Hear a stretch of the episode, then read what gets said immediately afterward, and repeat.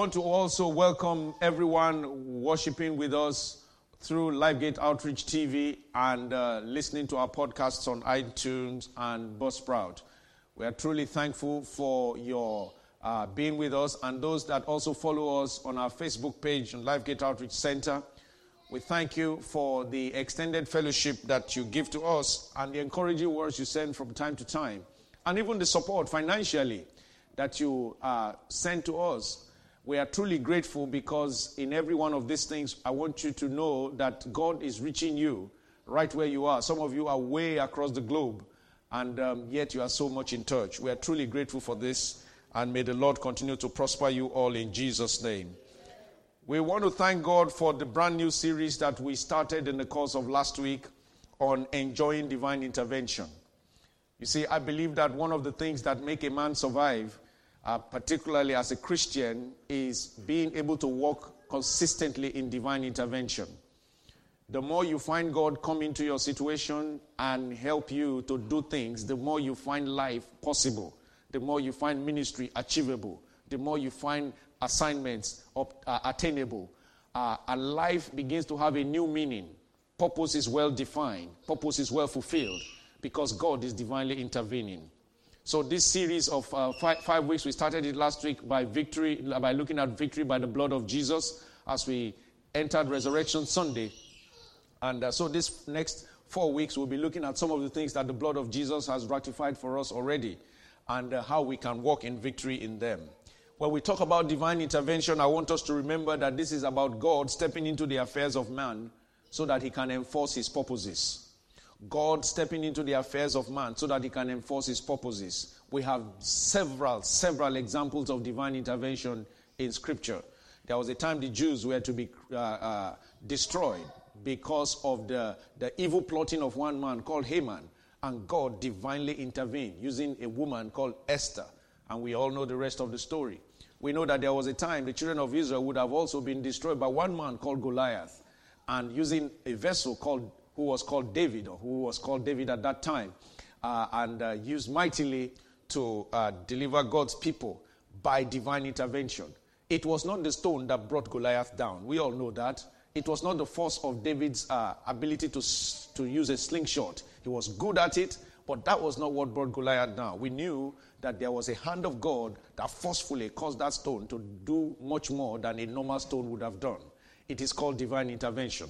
The woman with the issue of blood had gone around for many years. Nothing could happen to her. Tried several physicians for 12 years. There was nothing she could do. But the day she touched the hem of the uh, garment of the Master Jesus Christ, she encountered divine intervention. And that day, the Bible says, the blood ceased.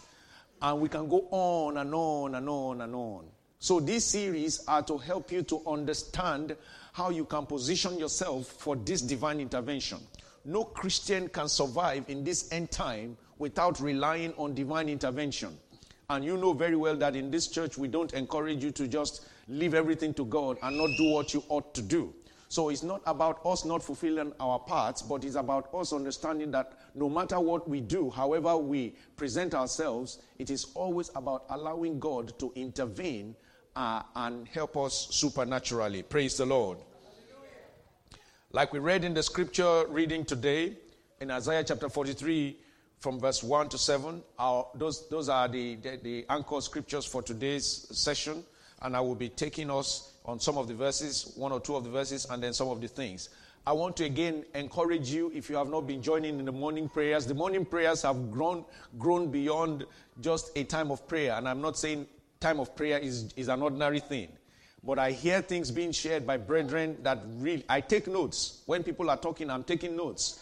We take these verses, we expound them in the course of the week, and it's such an awesome thing that happens there. We, we learn much more about the topic and we pray also. So if you can, even if it's one morning a week, join in. It's online. You can be in your bedroom, you can be anywhere to be a part of that. And join us, and uh, the Lord will continue to bless you accordingly in Jesus' name. So, Victory over Fear is our title today. And now we have a banner there that uh, we created from last week that I said will cover this series. And um, we will be highlighting in red the, the, the, emphasis per week, as we do with these banners that have a series on them or that relate to a series. So we're looking at victory over fear. This is part of what the blood of Jesus has given to us. Our redemption accords us this kind of victory. You see, we must understand fear is a very unpleasant emotion that is caused by an opposing threat, either of danger or pain or harm. It is an unpleasant emotion. Nobody has fear. Now, we know very clearly that we're not talking about the fear of God. About two weeks ago, we looked at that, and um, I believe it was Pastor Moses shared very, very profoundly on the spirit of the fear of the Lord, which is a spirit that we all must operate by in order to be able to obey God and to be able to benefit from the promises of Scripture. Praise the Lord. So, when we talk about fear, we're talking about the fear that is of the enemy. We're talking about the fear that is satanic it is an unpleasant emotion. You know that man is a spirit, he has a soul, and he lives in a body. We are saying that in the soulish realm of man, fear can attack man and give him such an unpleasant emotion. Anytime there is a threat of some kind of danger, anytime there is a threat of some kind of uh, uh, pain, anytime there is a threat of some kind of harm, it's natural to be afraid. This is why at times you, you, you, you see that you just perceive that something is coming towards you, and you, before you know it, you have ducked. You have, you know, moved in fear to duck. Now, of course, there are natural instincts that God put in us so that we don't just get harmed anyhow, but also there, are, there is the manipulation of those natural instincts by the enemy to bring fear. Now, one of the things that redemption has done is to give us victory over this demonic fear. Praise the Lord. Isaiah 43, the very first verse we read. Let's read together loud and clear. He said, But now, are you there? Let's read. But now, thus says the Lord, who created you, O Jacob, who formed you, O Israel, fear not, for I have redeemed you, and I have called you by your name. You are mine. Somebody say, I am his. Say, he has called me David. Don't say David, you put your name. Say, He has called me David by name. I don't know whether that ever hits you. To think that we are about 7 billion people on earth and God saying that He has called me, David Oloke, by name, personally. It's such an honor, such a privilege. Now, the, the, the list for uh, uh, uh, Prince Harry and uh, Meghan Merkel. Is that Merkel? Is that Meghan? Markle. Their, their wedding is May this year. Is it?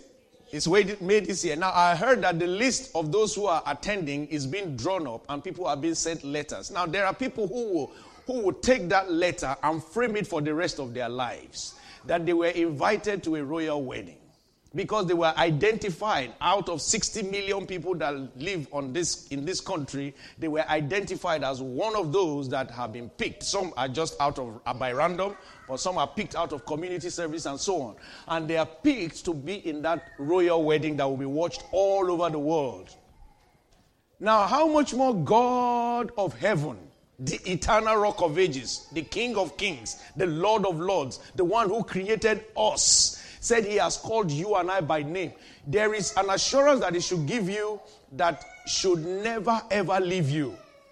Hallelujah.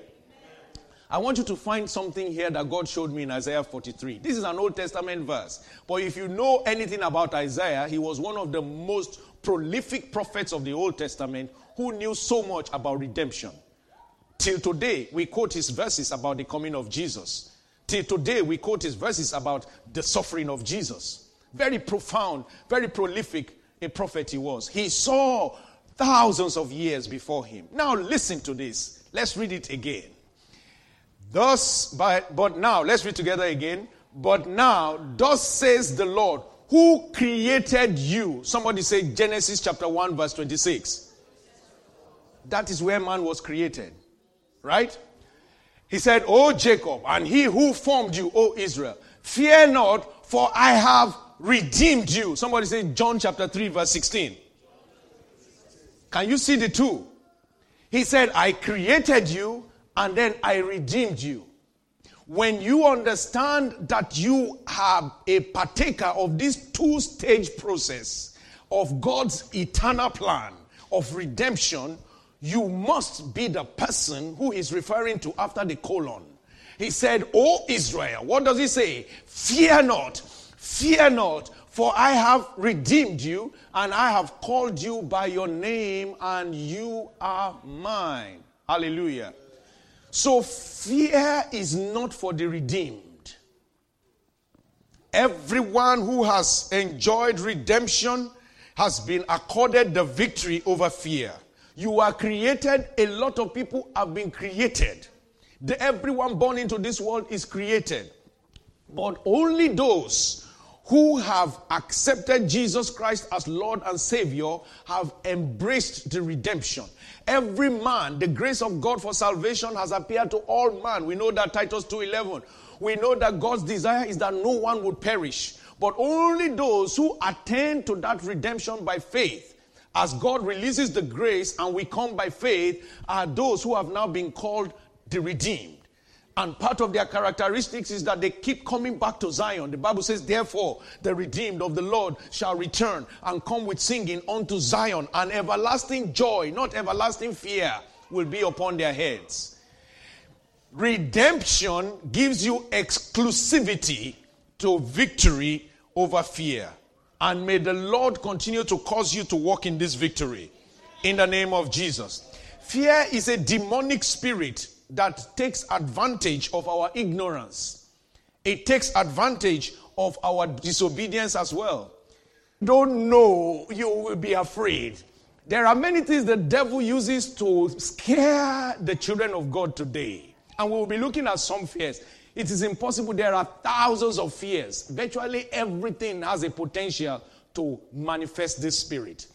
It is impossible for us to look at them all, but I tried to just put them into five groups today to help us to look at them, which we'll look at a little bit later on. Fear was first entertained in the Garden of Eden. We know the story of the Garden of Eden so much. And I believe that it, there is no way you can preach any message about man and redemption without referring to that very pivotal point in history. Now, Genesis chapter 1, it was clear man wanted man to be created, God wanted man to be created and we know Genesis 1 26 and 27, man was created. Genesis chapter 2 was the display of man's glory.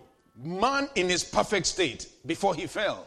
Man who could name all the animals, man who had communed with God so easily, so enjoyably. God coming in the cool of the day. Imagine the scenario. It was beautiful. Adam sitting with God and talking with God face to face. There was nothing, and there has ever been anything like that.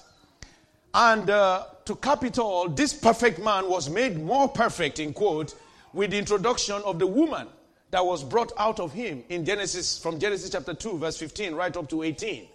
And then God said that for this purpose, a man shall leave his father and mother, verse 24, Genesis 2.24, and cleave to his wife, and they will become one flesh. Now, all that was very good. But we know that in Genesis chapter 3, the story changed. Verse 1, the Bible says, Now the serpent was much more subtle than all the animals. And Satan got into the serpent and came to the woman and he said, Has God really said? Has God really said? And we know the deception. And so man fell. To cut the long story short, man took the fruit that he was forbidden to take, and that was the beginning of the woes of man. But let's look at Genesis chapter 3, verse 9. So man went and hid himself. The Bible says, Then the Lord God called to Adam and said to him, Where are you? And so let's read verse 10. Look at what verse, uh, Adam said in verse 10. So he said, I heard your voice. Are you reading with me, church? Let's read. I want to hear you. So he said, I heard your voice in the garden and I was afraid because I was naked and I hid myself. The man, for the first time, said, I was afraid. I was afraid. Fear came in because of man's disobedience. And if man can learn from that, man must understand that apart from ignorance, the other thing that always gives access to fear is disobedience to the word of God. When man does what he shouldn't do, when he goes where he shouldn't go, when he thinks what he shouldn't think, when he imagines what he shouldn't imagine, when he says what he shouldn't say, and so on and so forth, all those things become gateways for the enemy to come in. He will not find any uh, entrance in you. In the name of Jesus. Fear came. He said, So I was naked. And then, of course, we know the rest of the story. God said, Who told you you were naked? God did not do anything to talk about the fear he was afraid of because the root was that he disobeyed and he found his nakedness. The end of chapter 2, the Bible says, Man and his wife, they were naked and they knew it not. There was no need for them to be embarrassed about their nakedness. But when they disobeyed and they ate the fruit, it was obvious and their carnality was exposed. So, this is very important for us to understand. Fear is a demonic spirit and it takes advantage of this kind of things our ignorance or our disobedience. So, every one of us must learn to constantly overcome fear. Fear is something that we have been given victory over, but we have to keep walking in this victory on a daily basis because fear is a spirit that does not die.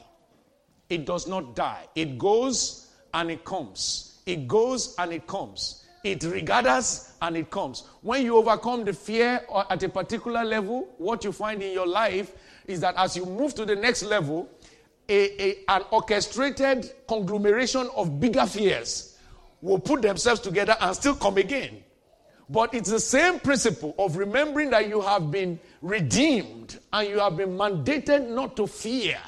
It's the same principle that you will put in place to overcome fear, and you will keep putting it in place to overcome in the name of Jesus. Look at what Paul told Timothy in 2 Timothy chapter 1. We quote verse 7 a lot, but I want us to read it from verse 6 this time. Let's read together.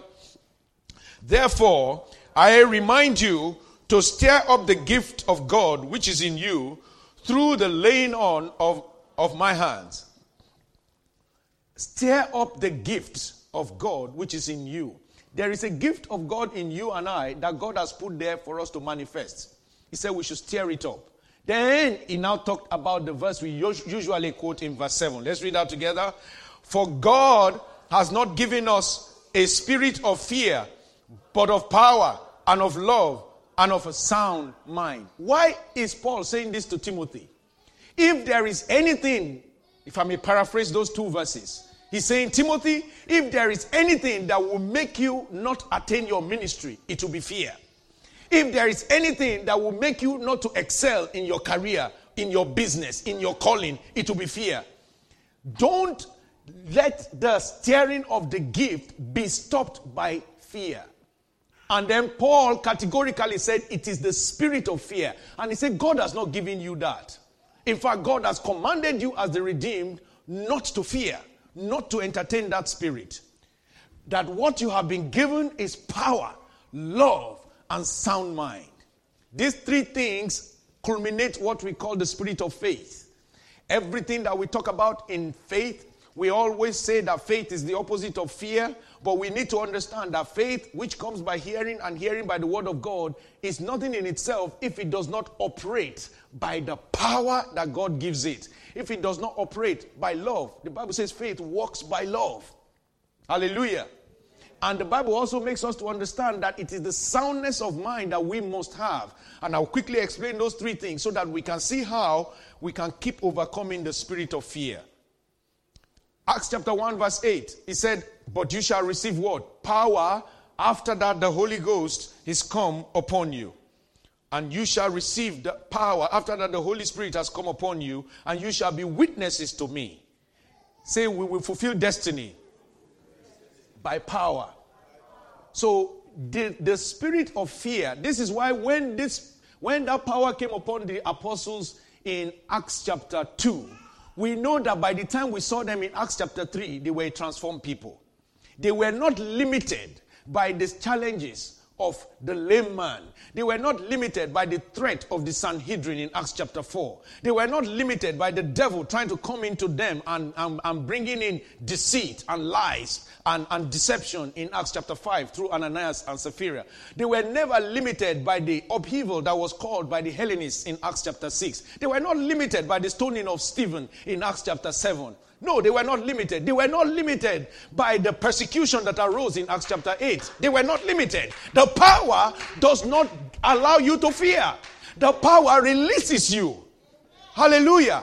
He said, My son Timothy, my son Timothy, you have a ministry to fulfill. There is a spirit called the spirit of fear. It will come. He said, But God has not given you that spirit. Don't entertain it. What God has given you is the spirit of power. What God has given you is the spirit of love. What God has given you is the spirit of a sound mind. Hallelujah. Give the Lord a big hand of praise. Hallelujah. Amen. Amen. He said, You shall receive power. You shall receive power after that the Holy Spirit has come upon you. And so that power helps you to manifest. He said, You shall be a witness. Have you ever seen somebody go to the witness stand in, in, in a courtroom and they, they, they, have told him he's going to be a witness and he gets to the stand and he reaches the place and he says, Now, I'm afraid. No, he just says what he has been asked to say because every witness has been primed as to what to say concerning the case at hand. Every believer has been primed and been given a mandate to go to the world and preach the gospel and declare that Jesus is Lord indeed. We are not to operate in the spirit of fear. We are not. We're not. I so thank God for the brethren in this church when we went out a week ago and people took microphones one after the other. I said, Lord, this is the spirit. This is the spirit of courage in action. Everyone who took the microphone spoke boldly, confidently, as if it is what they have been doing there for every week. it is called the spirit of power to be a witness. The spirit of fear will come and tell you you can't do it. It will always tell you you will fail. It will always tell you that you are inadequate. You say, No, God has not given me the spirit of fear. Hallelujah. May you continue to walk in the spirit of power in the name of Jesus. Let's look at the spirit of love. First John 4 18. He said, There is no fear in love, but perfect love casts out fear. Perfect love, agape love, God kind of love, shed abroad in our hearts, according to Romans 5 5. It casts out fear. When love is in your heart, fear is driven out. Hallelujah. He said, Because fear involves torment. I told you that it is an unpleasant emotion. When it comes, it torments you. When a person is under fear, they run. And when they are running, they think negative things. This is why when fear came upon Elijah, he started talking nonsense. Elijah, who was a man who called down fire from heaven, a man who withheld rain from falling, a man who called rain to come. When the spirit of fear was entertained, he said, Kill me. He said, Lord, kill me now. I'm the only one left. Stop talking nonsense. It is a spirit that when you entertain, it changes your spirituality to carnality. You must resist it. And like I said to you, it is a lifelong battle till we see Jesus. We must understand the Bible says we need to walk in perfect love. There is no fear in love because perfect love will cast out fear.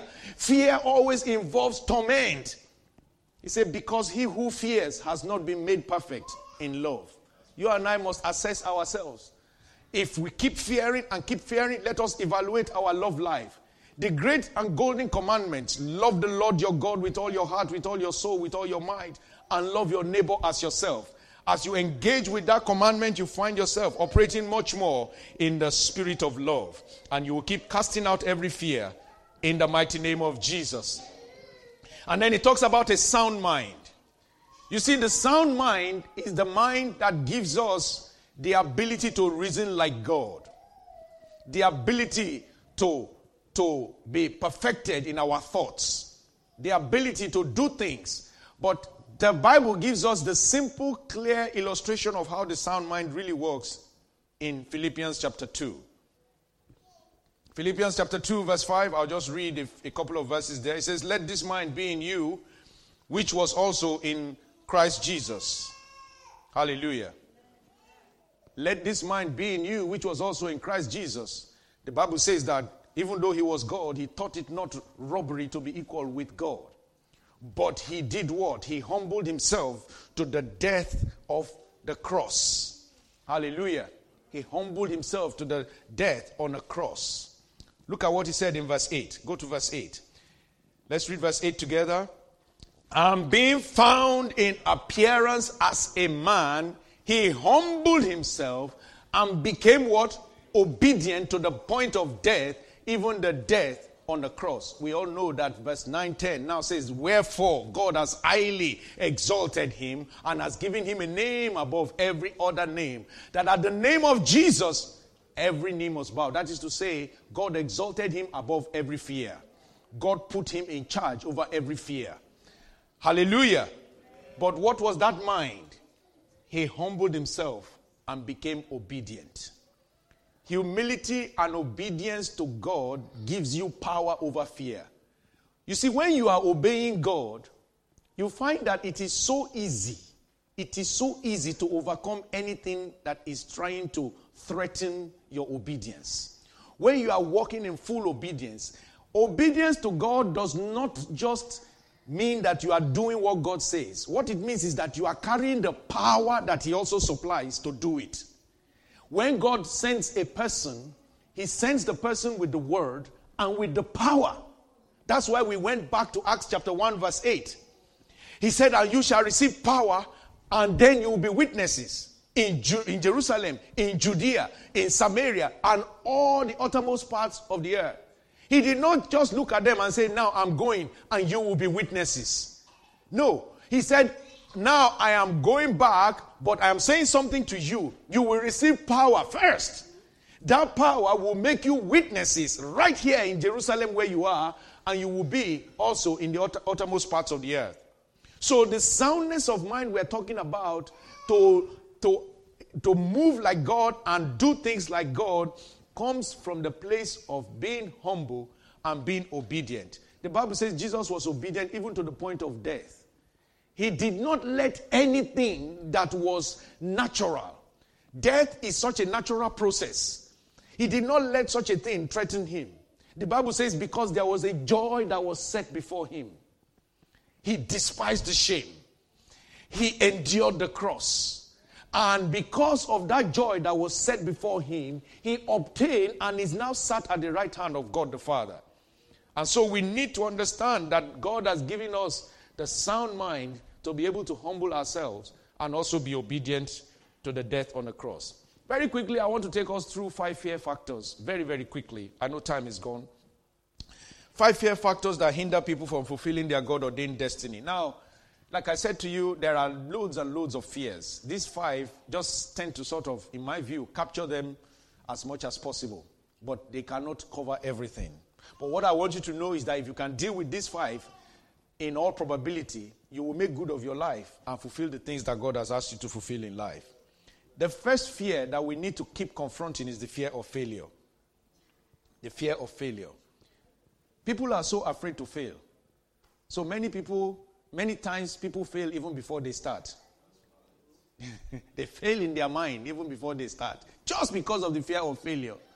God gives that beautiful business idea and He says, You know, this whole area is in lack of this thing. And this is all you need to do. There's a shop in the corner, or there is an office space in the corner. This is it, this is it. Or in your bedroom, he says to you, just buy this software, put this computer there, and you can do this. And, and immediately that wonderful thought comes, and it's like the light is shining, and you're like, wow, I'm taking, I'm taking this thing by storm. Do you know what the devil will do? He will orchestrate about 100 fears. What if? your money is lost? What if you fall into the hands of fraudsters? What if the taxes are raised? What if your business rates will not? What if, what if, what if? You have to understand that as you want to do anything, the devil will always come with the threat of the fear of failure. You have to know how to overcome him, and you will keep overcoming him. In the name of Jesus. In Matthew chapter 14, we read about Peter this was a time when Peter and the other disciples saw Jesus coming walking on water towards them. Verse 28. Everyone was in the boat. But Peter answered him and said, Lord, if it is you, command me to come to you on the water. So he said, let's read verse 29 together. So he said, Come. And when Peter had come down, say, out of the boat. Say, out of the boat. Say, he walked on water to go to Jesus. He stepped down, came out of the boat, and did the seemingly impossible because God said, Come. At that point in time, every fear, demonically orchestrated fear of failure, vanished as far as Peter was concerned. The other 11 were there sitting down, making sure that they were safe. he said, That Peter guy has gone crazy again. He wants to kill himself. He's a madman. Don't mind him. He's proud. That when David appeared before Goliath, you know his brothers told him that you, you are a proud boy. They were hiding behind a rock. Goliath said, I will kill you. They went and hid. David came out and said, I want to kill the Goliath. They said, You are, you are a proud boy. Behind a rock. oh, God have mercy. And so the, the, Peter overcame the fear of failure first. Many of us jumped to where he sank. He overcame it first. That's why he walked on water. If you don't overcome the fear of failure, you will never walk on water. You will never do what seemingly looks impossible. You must overcome it. It's a fear that, that will so threaten you that you can't make it. If God calls you to any aspect of ministry whatsoever, to plant a church or to do something significant in ministry, hey, you will face this fear every day. Every day you wake up, He will show you 101 reasons why you will fail. every day. You will keep battling and saying, No, God has not given me the spirit of fear. I will walk on water because the master said, Come. You are not in ministry or in that business or in that job because you did it yourself. God gave you that qualification. He gave you that business idea. He gave you that marriage. He gave you that child. He gave you all those things not so that you will fail by them. He gave them to you to succeed. And you will succeed. I say you will succeed in the name of Jesus.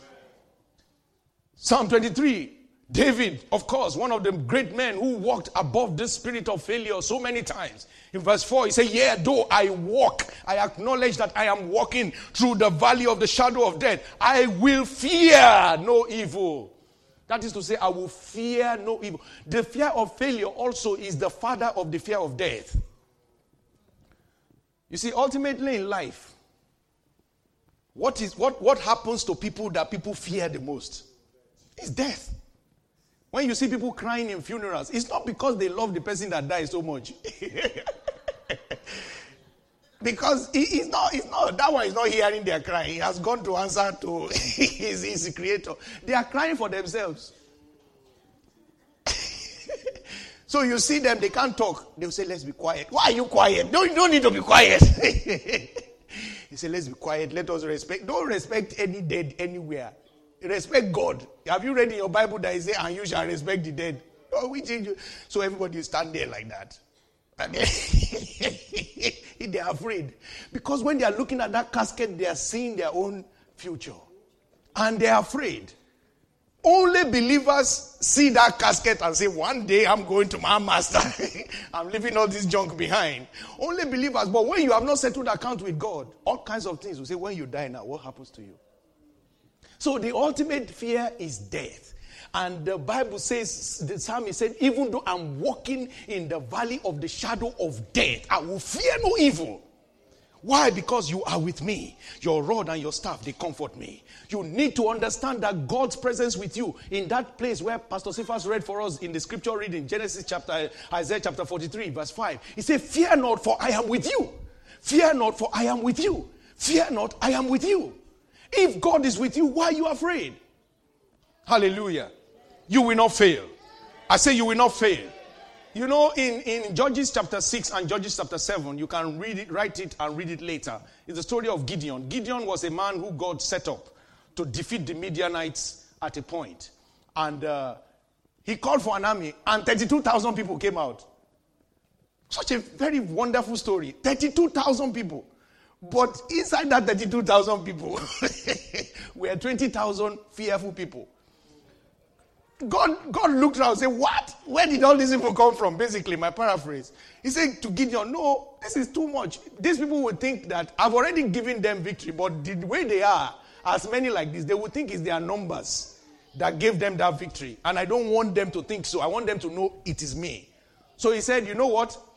You tell anyone who is afraid to go back home. they came out by themselves. They did not force them out of their houses. They said, if you are afraid, go back home. Ah, the other man said, hey, oh guy, this is our chance. Oh. All this, all this thing you have been harassing me on the way that you didn't want to go for this. You better let us go now.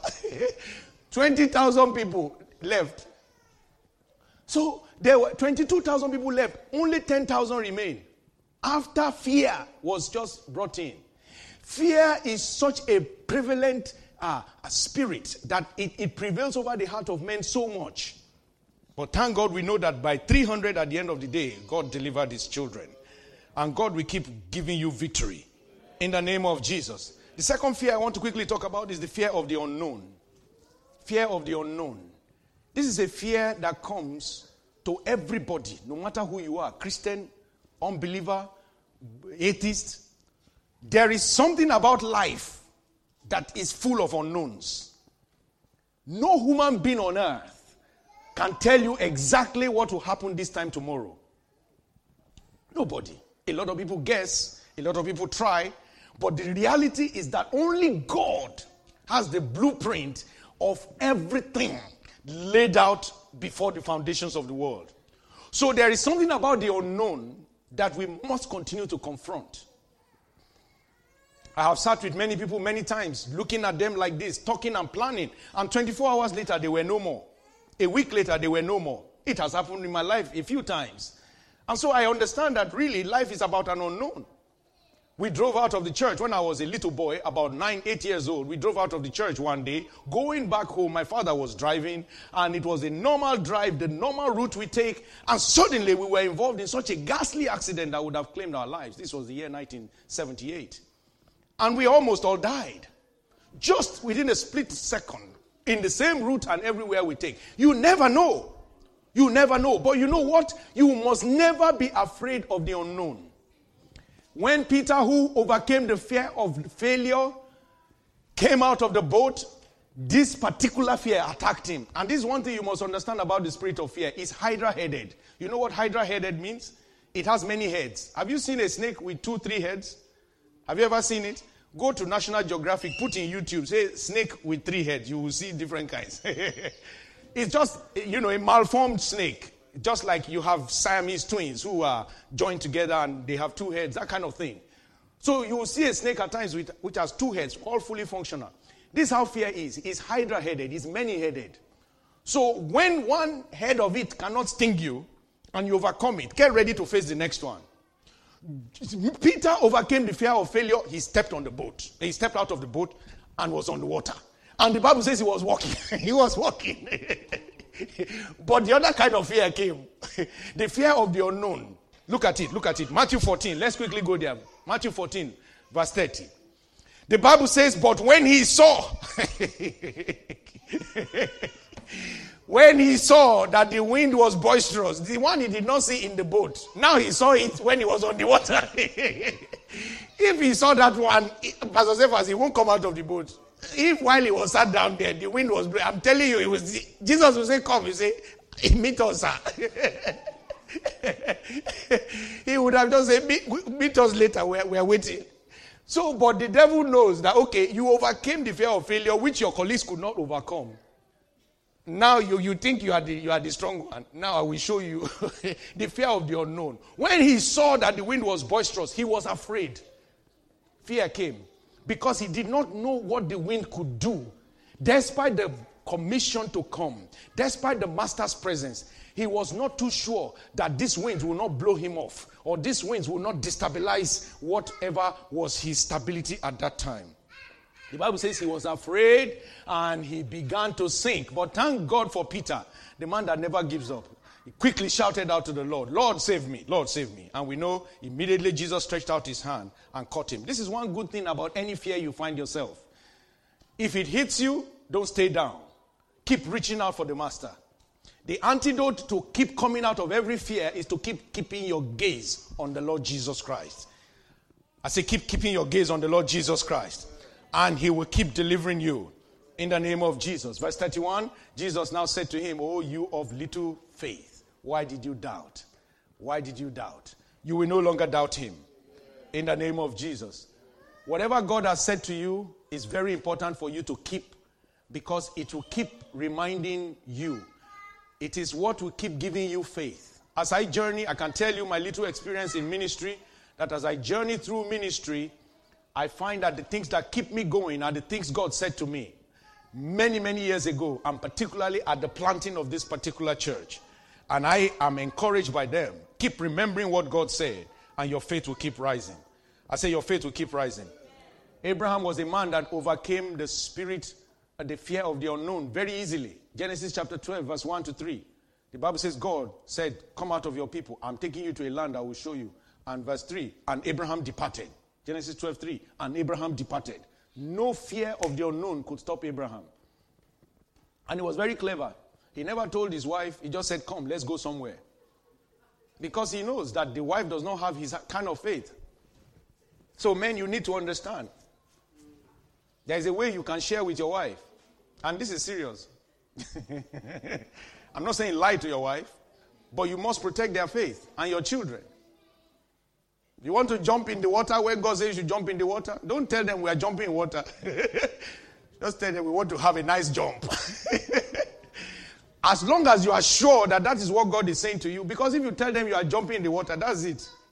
When I was to take this building, I did not confer with any human being. Because I know people will tell me, ah, Brother Dave, nobody starts like that. Go and start in your living room. Then from your living room, you move to a corner shop. from a corner shop, you can be thinking of this one. So I did not confer with man. When God says, look at that building is available, I say, yeah. I told my wife, go and get it. Go and get it. Because I know that if I had to ring around and say, friends, this is what God is saying to me, many people will say, ah, brother David, that one. Eh? When do you want to get 30,000 to be paid? but my God said, go. When God says go, when God says go, all you need to do is go. And Abraham overcame the fear of the unknown. May God continue to give us the wisdom. In the name of Jesus. I want to qualify what I've just said because I talked about husband and wife. Please, if there is something that will put your family in a risk, find a way to discuss it well with your wife. Don't say, Pastor, say we can do anything. I'm going to do it. Don't disturb my life. Please, I beg you. That's not what I said. Don't go and collect one money that you want to do one business. You went to the bank, you signed 50,000 like that, and they gave you the money. You didn't tell your wife, you say it's faith. And it's a loan against your house. Mm-mm, that's not what I'm talking about. and then you come after one week, the thing didn't work. You say, but you see, Pastor say we should just step out. That's not what I said. I'm only saying that know how you tell your wife, know how you tell your children, because your own faith may have seen it and pictured it. Prayerfully discuss it and encourage them. Abraham just moved his family, and we know the rest of the story.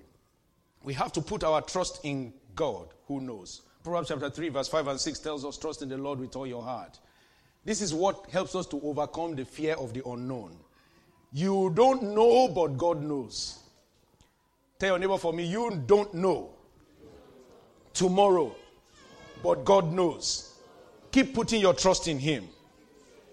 Look at Isaiah 41, verse 10. He said, Fear not, for I am with you. Be not dismayed, for I am your God. I will strengthen you. Yes, I will help you. All the will, will talks about future. I will, I will, I will. I will strengthen you. I will help you. I will uphold you by my righteous right hand. Very quickly, fear of commitment. Number three, fear of commitment. This is another fear that people entertain. You see, we must understand that if we are afraid to commit, we will restrict our lives. A lot of people are afraid of commitment today, and so they are not, they are excluded from many spiritual blessings, marital blessings, even financial fortunes. We are afraid to commit.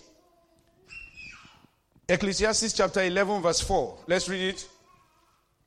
He who observes the wind will not sow, he will not commit.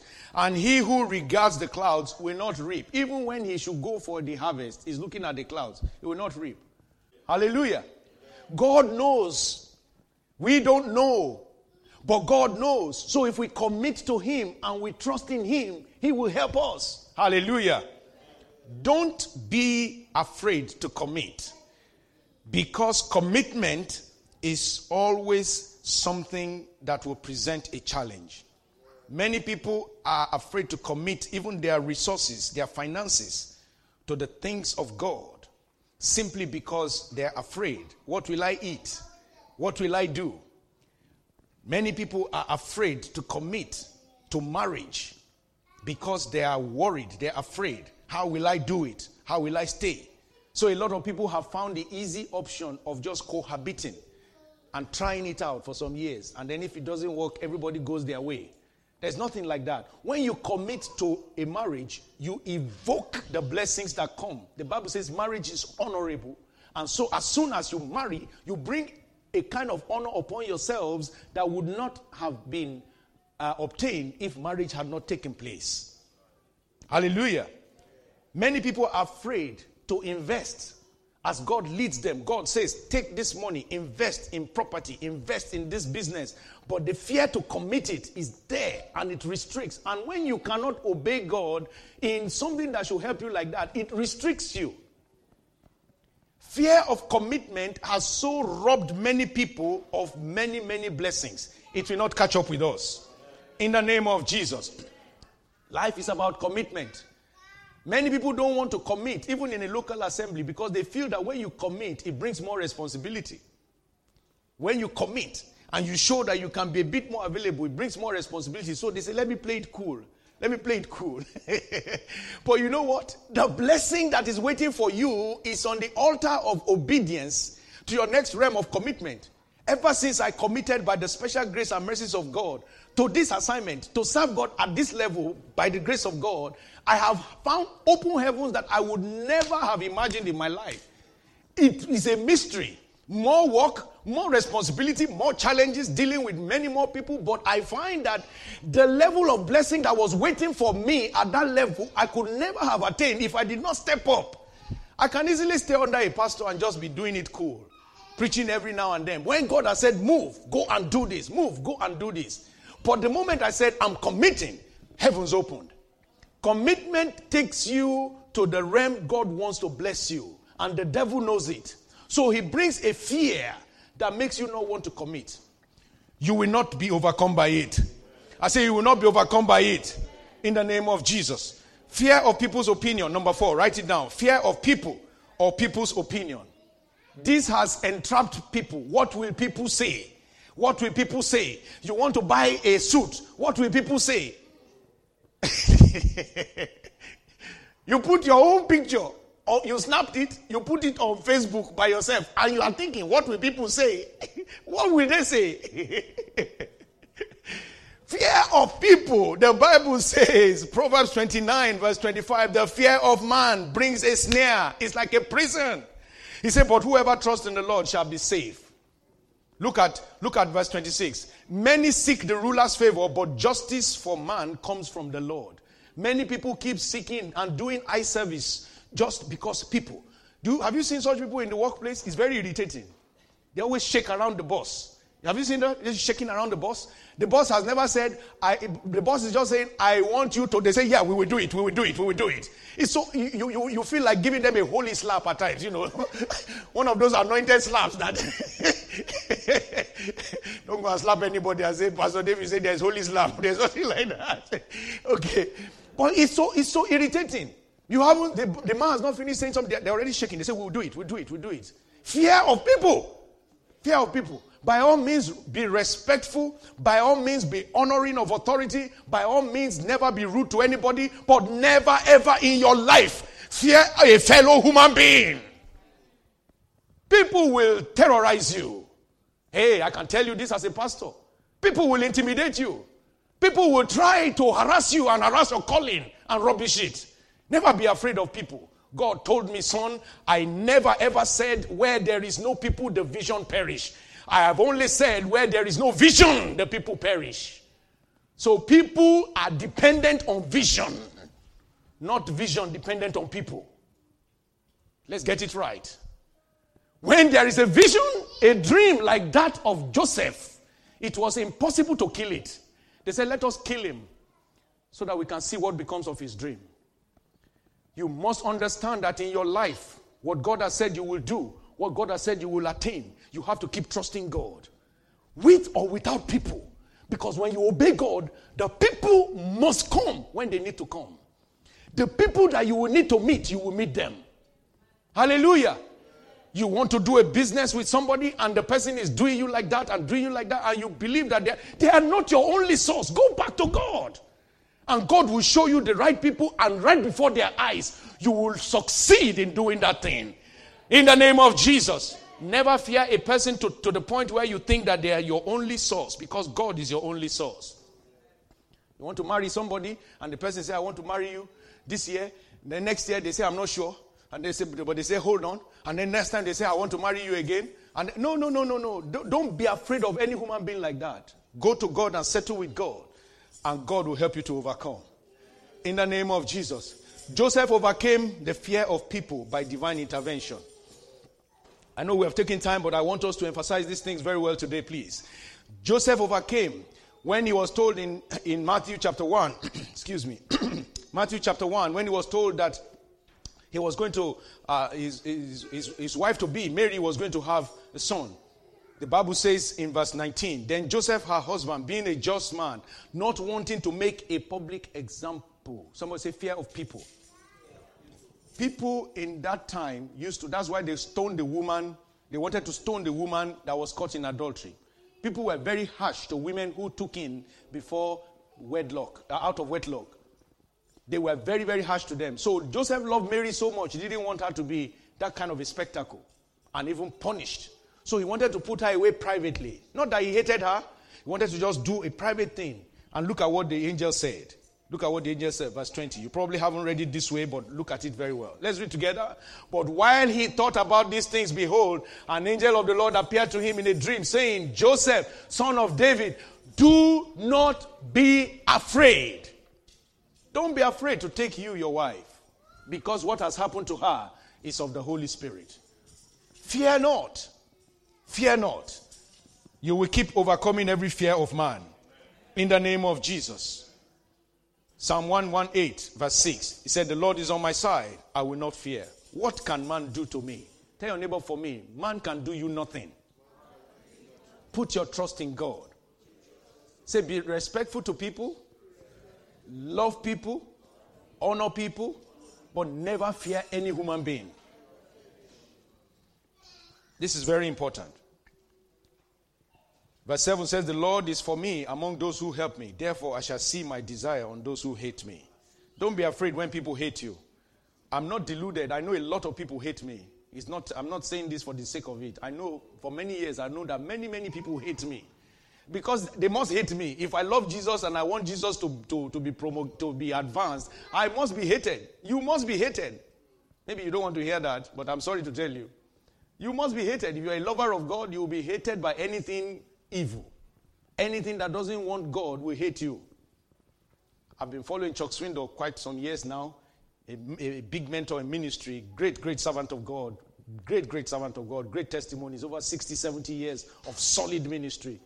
Chuck Swindoll said, you, if, you, if you ever think that you will not be hated by the devil and using people and all sorts in ministry, you're a joker. You're a joker. So never be afraid of people. The psalmist said, The Lord is on my side. There's nothing man can, man can do to me.